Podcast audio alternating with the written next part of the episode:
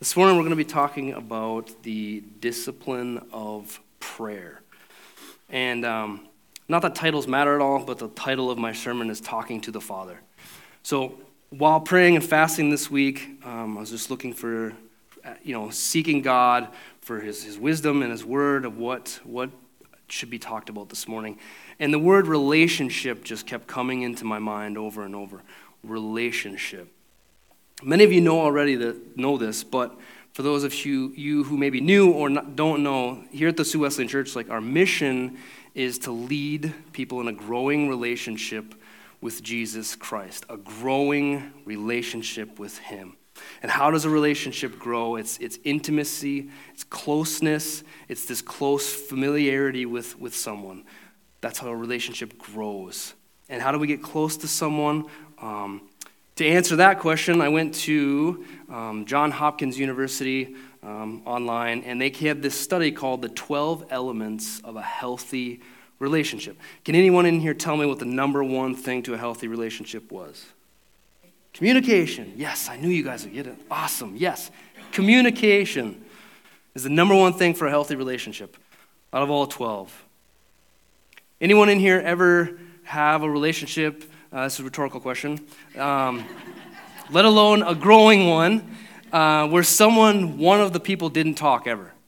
They just didn't talk. Yes, okay, all right, okay. awesome, okay. Not awesome, but okay, thanks. Uh, so imagine, imagine a newly, newly married couple, right? And you get the, you know, I love you so much. No, I love you. No, I love you. I love you. Hugs, kisses, puke, right? Okay. Then imagine you go two days without saying, I love you. Then it goes three days, I love you. Then you go once every week saying, I love you. Once every month, once every year. You see where I'm going with this, where it becomes this thing where then there's no more. Relationships fail in that manner. That marriage isn't going to last, right?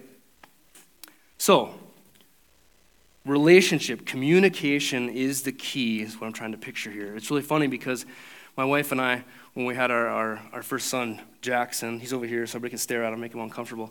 Um, when he was about two, three years old and started talking, having communication with us, um, it was funny, and I really don't understand where he got the phrase from.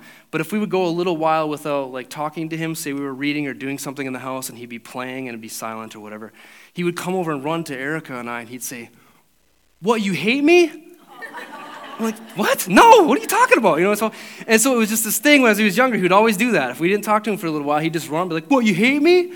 Like, so now it became this joke between Erica and I uh, my wife that like if we go a little while without talking or texting or snapchatting each other we send that message to each other what you hate me and it's just a thing like hey we got to you know because communication you have to keep talking you have to be talking to your partner in anyone in your life that's how healthy relationships grow relationship between us and god that is prayer Prayer is the relationship between us and God. You can't have a relationship, we just covered, with somebody without communication. Prayer is the relationship between us and God. So, this morning, for my brothers and sisters out there who love fun facts, I have a few. There are 650 prayers listed in the Bible. There's approximately 450 recorded answers to prayer in the Bible. The Bible records Jesus praying 25 times during his earthly ministry. Paul mentions prayer 41 times.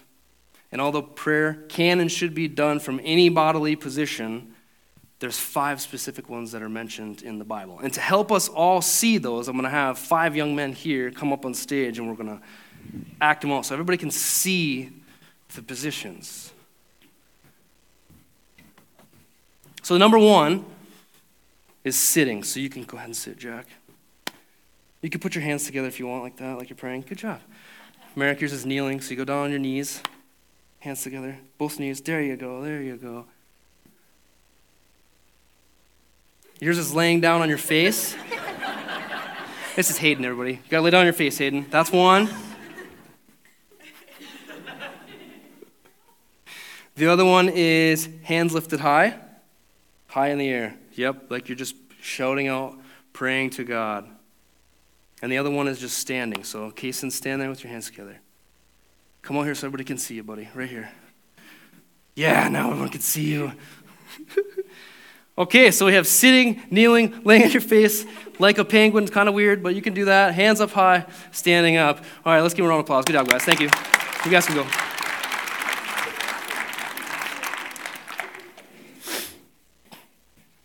Now, there's many other ways you can pray. Those five in particular are listed in the Bible. There's also nine types of prayer that are in the Bible. There's a prayer of faith, prayer of agreement, prayer of request, prayer of thanksgiving, prayer of worship, prayer of intercession, and prayer praying in the spirit. And so now that you all have these fun facts locked, in, locked inside, you feel free to use them whenever you want. They'll help. So if you have your Bibles today, we're going to be looking at the main text is going to be Colossians chapter 4 verse 2. Or your device or your phone. I see some screens lighting up. So before I read from uh, God's word, um, I'm going to pray real quick again. So if you'd bow your heads with me. Father, this is your word, your holy word. You, the Creator, gave this, Lord. It's part of your love for us to guide and direct us in this life, Father, and to teach us how you would have our relationship with you. And Father, would you speak here this morning to everyone through your word? In Jesus' name, amen. So, Colossians 4 2, it says, Devote yourselves to prayer, being watchful in it with thanksgiving. So, now before we dive into the text itself, I want to do a little backstory on this letter. And we know most of us as the book of Colossians, and it was actually a letter that the Apostle Paul had written to the church in Colossae. And this letter is known as one of the four, um, by some theologians, the four prison epistles. And that's because he was in a prison cell in Rome when he wrote this letter. And, and it doesn't mean Paul was a criminal. Most of you may know. But for preaching the word, for preaching the good news, telling people about Jesus of that time, you would be imprisoned or even killed. And so this was a time where Paul was preaching the good news of Jesus Christ, and they had put him in a prison cell. So in Colossians 4 2, it's part of those letters. Um, Paul is teaching the believers about prayer. You see, Paul would never write a letter without encouraging and pushing the believers, his brothers and sisters in Christ, to engage in a privilege of prayer. Because it is a privilege for us to be able to speak to the one who created everything.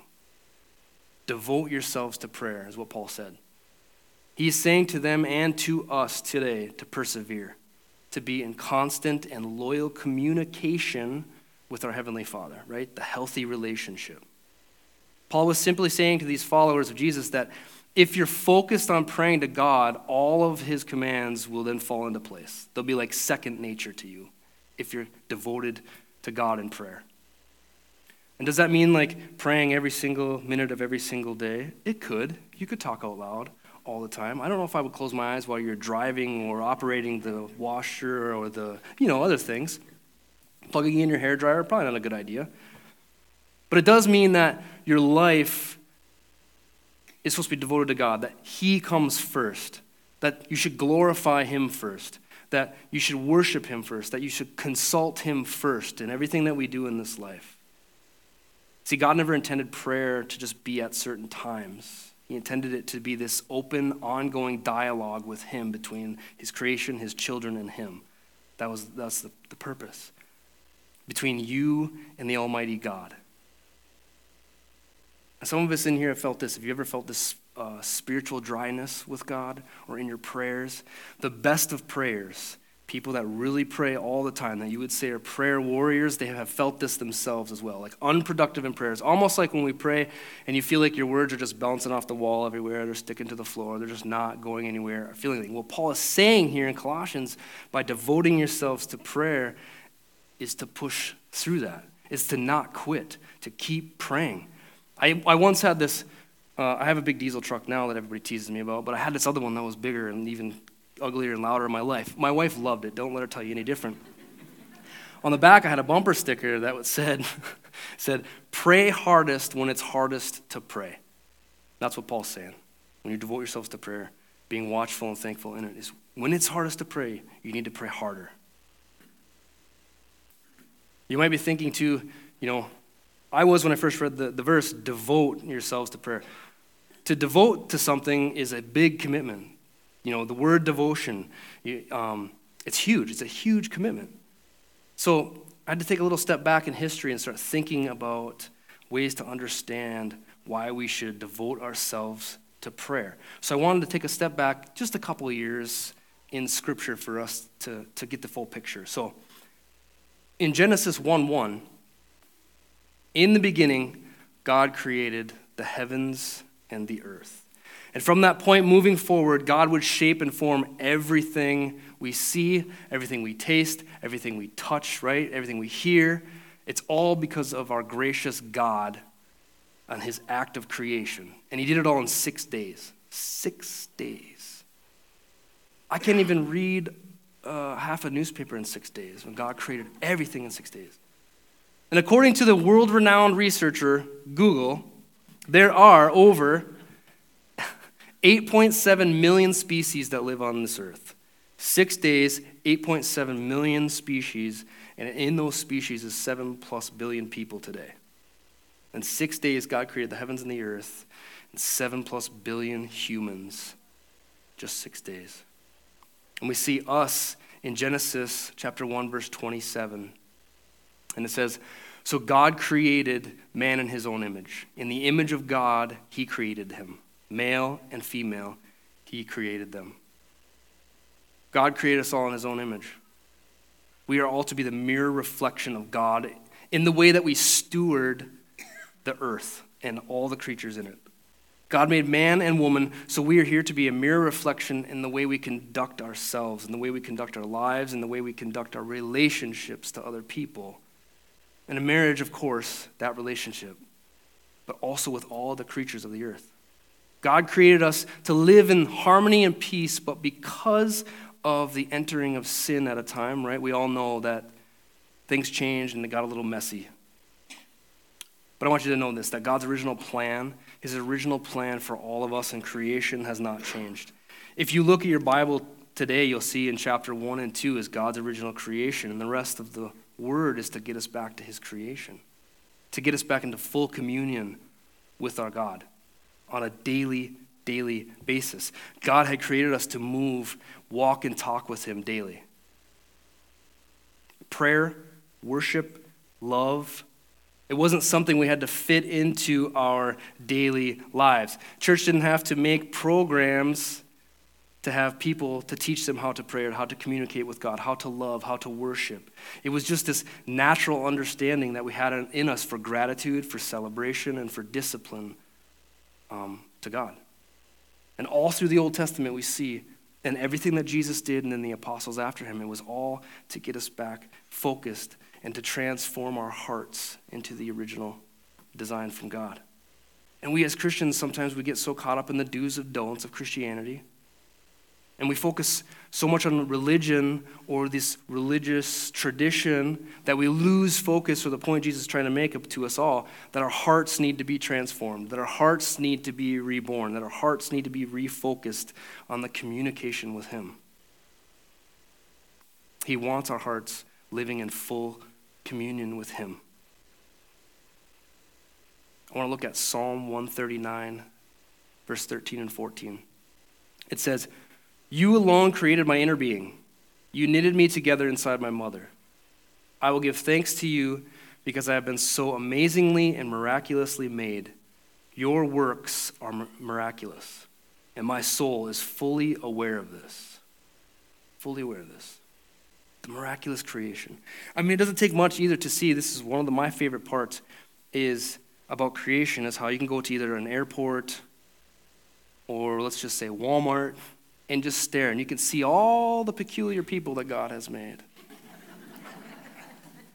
but what's funny that I found the, the best was like, you can go home and look in the mirror and probably find the most peculiar person you're ever going to meet in your life, right there. But that's God, our God. He loves variety, He loves the peculiar. He created us all unique. And all of us were created for a purpose. God created everything in the world for a purpose, including us. We're not here by accident. We didn't just evolve. You're not merely here as a result of a biological process. Sorry.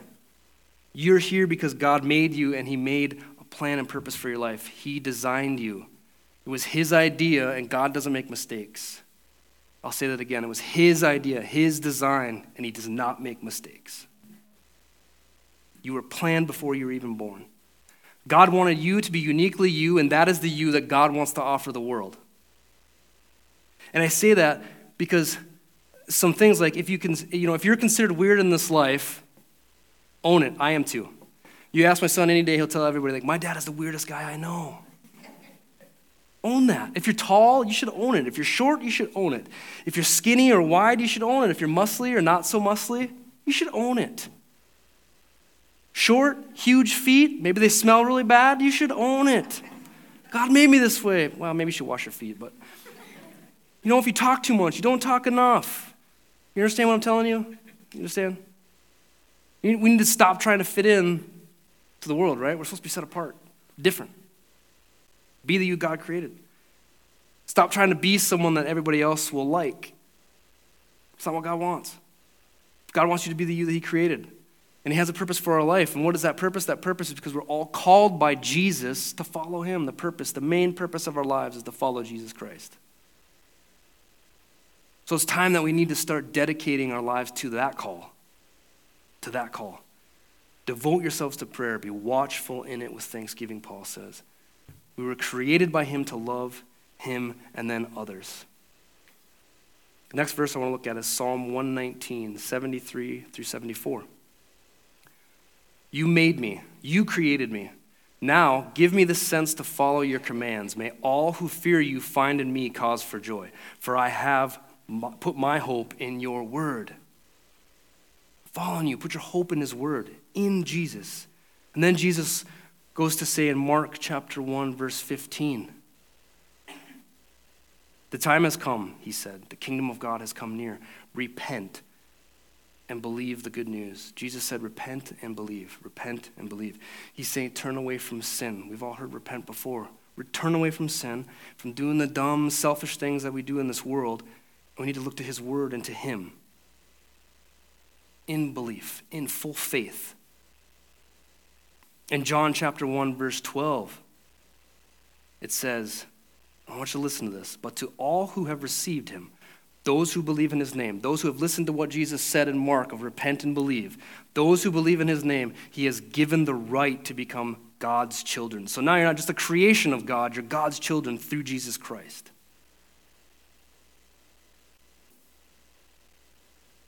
It took me a really long time just now to tell you how God created us.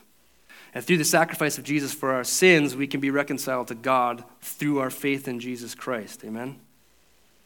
When we have faith in Jesus and we make him Lord of our lives, we accept him as a brother. We become adopted into the family of God as brothers and sisters, all of us here. God sees us as his children. Through faith in Jesus, we become those children. One who are created and are given the chance to spend eternity with the Almighty God who created everything, like he wanted in the first place. So, God's original design, it was for us to worship, it was for us to walk, and then it was for us to talk with Him. How many of you in here today are parents? Can I see hands raised? Yes, this sermon's going to work so good. Okay, good. Everyone's present. I really believe that one of the, the main reasons God gifted humanity with the ability to have children is to teach us about prayer. You laugh, but you know it's true. To teach us how to pray and how important prayer is. And I understand in here, not everyone has given birth to children. And I'm not just talking about that kind of parenthood either. In here, there are adopted parents, there are foster parents, there's school teachers, there's counselors, there's advisors, and so on and so on, babysitters, people who take care of young ones. I'm not just talking about the children that came out of a womb. You see, when I was growing up, I had two, uh, two brothers, an older brother, a younger brother, and we had um, tons of friends. But everyone who came to our house at all times, they called my mom, Mom. Still to this day, my mom will, has texts and calls with some of them. They still call her Mom. That's the point I'm getting at. We are our mothers and fathers to so many in this life, even if we didn't give birth to them, to be a parent. Now, I get this too, though we have to face this that there's some days that the only thing that keeps us from locking our kids in the closet is prayer, is prayer. and if any of my friends in here are from CPS, it's a total joke.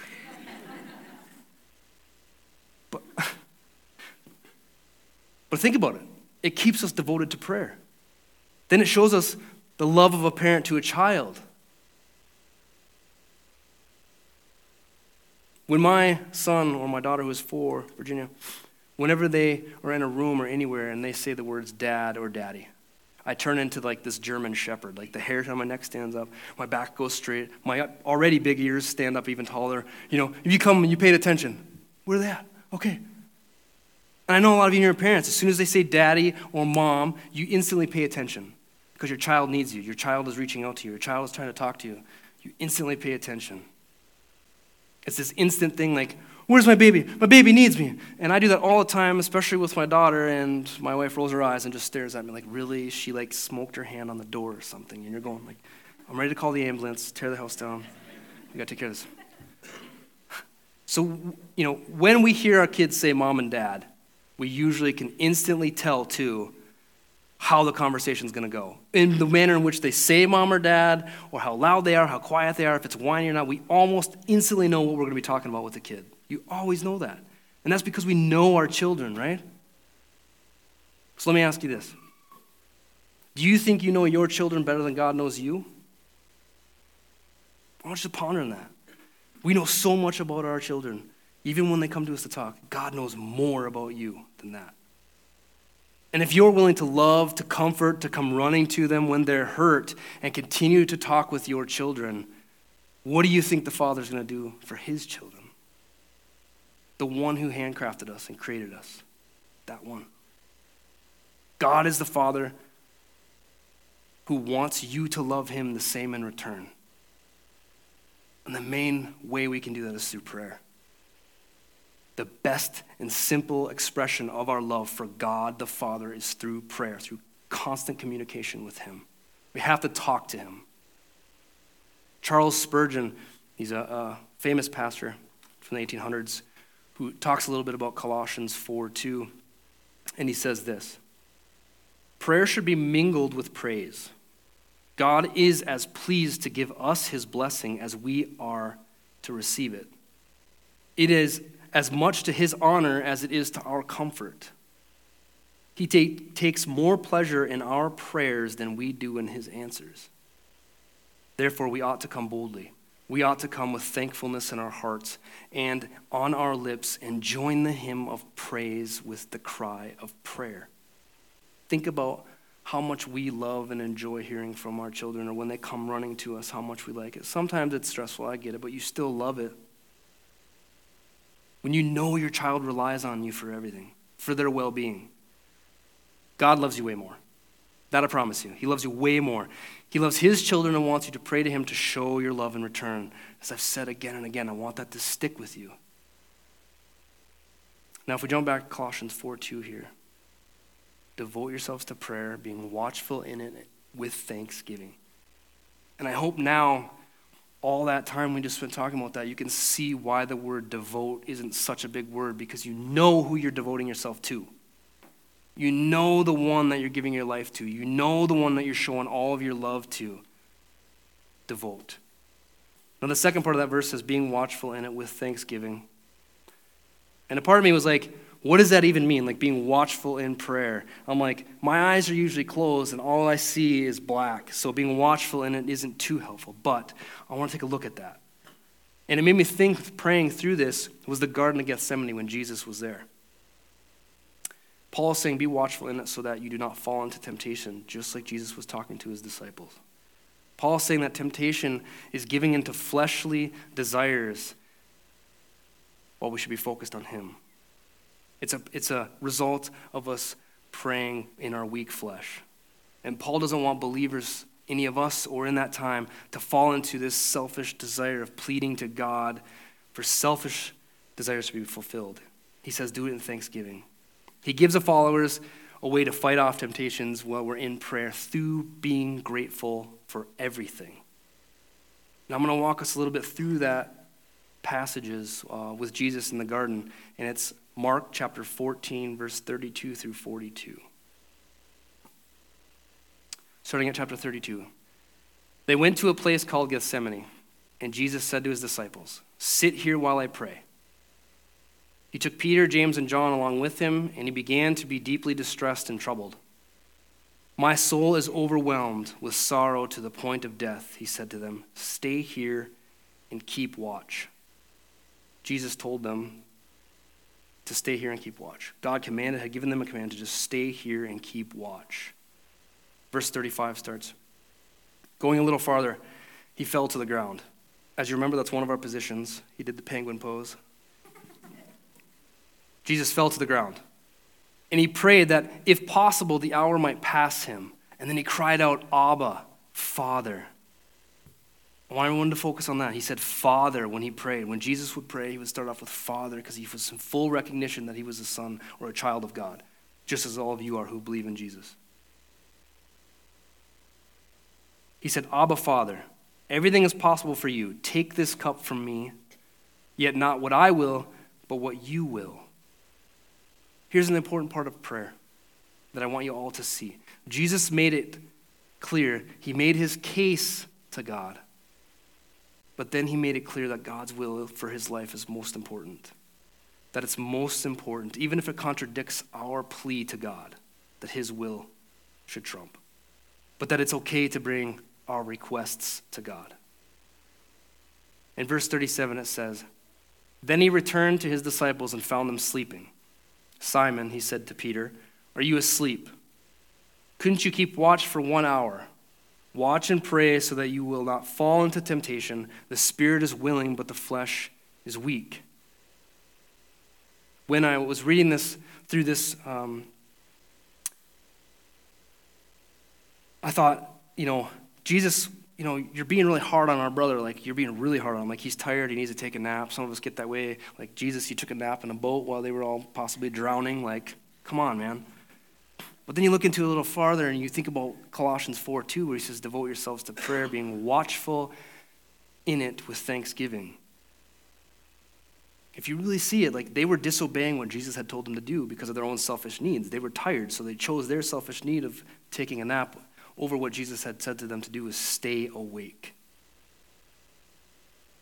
But they, being man, being human, didn't realize that Jesus, being God, knew what was to come. He was about to be kidnapped. They didn't know that. They didn't know that people were going to be coming and taking Jesus away. So they thought, oh, it's okay. I can take a nap. How many times do we do that ourselves in our own prayers? We go to our own selfish things because we can't see the big picture. We can't see what God is doing in and around our lives. We can't see the future, but God has been there, right? He is, was, is, and is to come. Amen? Verse 39. Once more he went away and prayed the same thing. When he came back, he again found them sleeping because their eyes were heavy. They did not know what to say to him. Here's another little glimpse into he didn't know what to say. How many of us in here, there's times that we might feel ashamed because we disobeyed, or we gave up, or we've fallen short of God, so we're silent in prayer. We're silent when we're talking to God. That's okay. Verse 41 Returning the third time, he said to them, Are you still sleeping and resting? And I like to think he shouts here. You see the exclamation points, but enough! The hour has come. Look, the Son of Man is delivered into the hands of sinners. Rise, let's go. Here comes my betrayer. Jesus here is saying, He's saying it's enough. Enough already. Do what I'm asking you to do. In our praying, we need to be thankful in our requests. Paul's trying to redirect us to stay focused on God by being thankful. That keeps us focused. We need to remember that it's His will that we should be praying for. Temptations in this life can even be as subtle as we see as the disciples of being tired, just being exhausted. And that happens. It really does. We need to be discerning God's will and then being grateful for it in our lives. We're going to look at John 15, 7 here just to see what Jesus says. But I want us to be focusing on what he is saying about the will of the Father, the will of God. He says, starting at 7, If you remain in my words, I remain in you. If you remain in me and my words remain in you, whatever you wish, it will be done for you. Stay in relationship with God. Keep growing in your relationship with Jesus. Prayer is the relationship. We've established that. If we remain in prayer to God, in relationship with Him, always pursuing His will, then Jesus says, Whatever you want, it will be done. So, we have talked about the why we are, are to pray, the who we're to pray to, and the manner in which we are to pray. And so, like my wife always says to me, I know I brought her up a lot tonight, but she's the one who directs and guides me. She looks at me and says, Okay, now what? Now what? So, I want to get practical for a minute. Many of you in here already probably have a vibrant and this intimate prayer life um, with set times, set places established, and those sort of things. That's awesome. And in the words of Joe Dirt, I say, keep on keeping on. It's amazing. The most practical thing I could share with any of you this morning is when your eyes are open, when your eyes open in the morning, focus on God. Something I learned from a brother of ours, Pastor Marv, who's starting a church in Kin, uh. One of the first things he talked to me about prayer was he, he shared a book, and it says in there how this, this pastor would wake up every morning. And this is something that I do, not saying you should, but I put my hands out and just imagine for two minutes Jesus right in front of you with his hands on yours, and then talk to him. Every morning. And I get it some of you in your mind right now, but I got Instagram, I got Twitter to check, I got Snapchat to check, I got my TikTok feed going to Facebook, I got to see all the likes I got. Don't forget that there's a God who says, I'm right here, I want to talk to you, I love you. Don't check the likes. Come and check my love. Come and say hi. Let's talk. Got to talk to him every single morning. It should be the first thing we do. Thank you for the breath you've planted in my lungs. This morning, I want to go over uh, one tool that we're gonna that you can use in your prayer life. And out in the foyer here, as you leave, I, I printed off some copies of these, and it has the, the nine types of prayer with the scripture attached to them, so you can see the nine types and where they're listed in scripture. There's also the five prayer positions. If you don't remember the goofy boys up here again, the positions. Then there's this acrostic prayer tool that I'm going to share with you now. This acrostic prayer tool, it comes from this awesome book that I recommend to anyone. And yes, there are hundreds of books written on prayer. And uh, if you have your favorite, one you like, awesome. This one's by Pete Greig. It's How to Pray, a Simple Guide for Normal People. And it's just an amazing tool that I love a whole lot. And this acrostic is in it. And I thought, well, it's perfect. So I'm just, why reinvent the wheel here? So, prayer, you just use the word pray. Pray slowing down and centering on your thoughts. When you come to prayer, take a deep breath to start, if that helps. We have so many things going on in our mind, especially like 75% of the room has said their parents. I know you have 15 other things you're trying to think about. Take a deep breath and try to focus on God. Just try to focus right on Him, centering your thoughts. The next one is R for rejoice. Adoration and thanksgiving, being grateful in it, just like Paul says praising God and worshiping him, him in prayer, letting Him know. God already knows what's on your heart, but He wants to hear His children say it. The next one is A for ask. It's petition, meditating on God and His Word. Oh, I'm sorry, petition. Bringing, forget that. Bring your requests to God, right? Bring everything you have, just like Jesus did with take this cup from me. He brought his petition to God. Then there's also intercession, praying for the needs of others. In that time, you pray, brothers and sisters who have prayer requests or that you know. For instance, even to this day, is, is the, everyone knows what's going on in Ukraine. Those types of things. Bring them to God at this time. And then the why is yield, contemplation. Meditate on God, what He's doing in your life, what He has done, what possibly He is doing. Meditate on His Word, what you read that day, and you should be reading His Word every day. If you didn't know that, and I didn't say it yet, you should be in God's Word every single day. Listening is in the time of yield. Listen for God. And then confession. I know we all have things to confess to God. And at that time, confess to Him. You can find these, like I said, out in the foyer today. So before we end service this morning, I'd like to take some time for us to reflect and on, on Paul's letter. He says, devote ourselves to prayer, being watchful in it with thanksgiving. I want us to be remembering that we are created by God and we are created to have a relationship with Him, and that relationship is prayer. by we, we are made by this loving Father who, who wants the relationship with us, who wants us to love him back in return. So we're going to play a song this morning, and the words, and that will be on the screen. Uh, it's a YouTube video um, by Pat Barrett, and it's called Canvas and Clay. And during this time, I want you to, you can stay seated, you can kneel, however you feel, but I want you just to center yourself and focus on God and be in prayer with Him. And if you feel compelled to, you're more than welcome to stand and sing along as well. So let's, let's watch this video.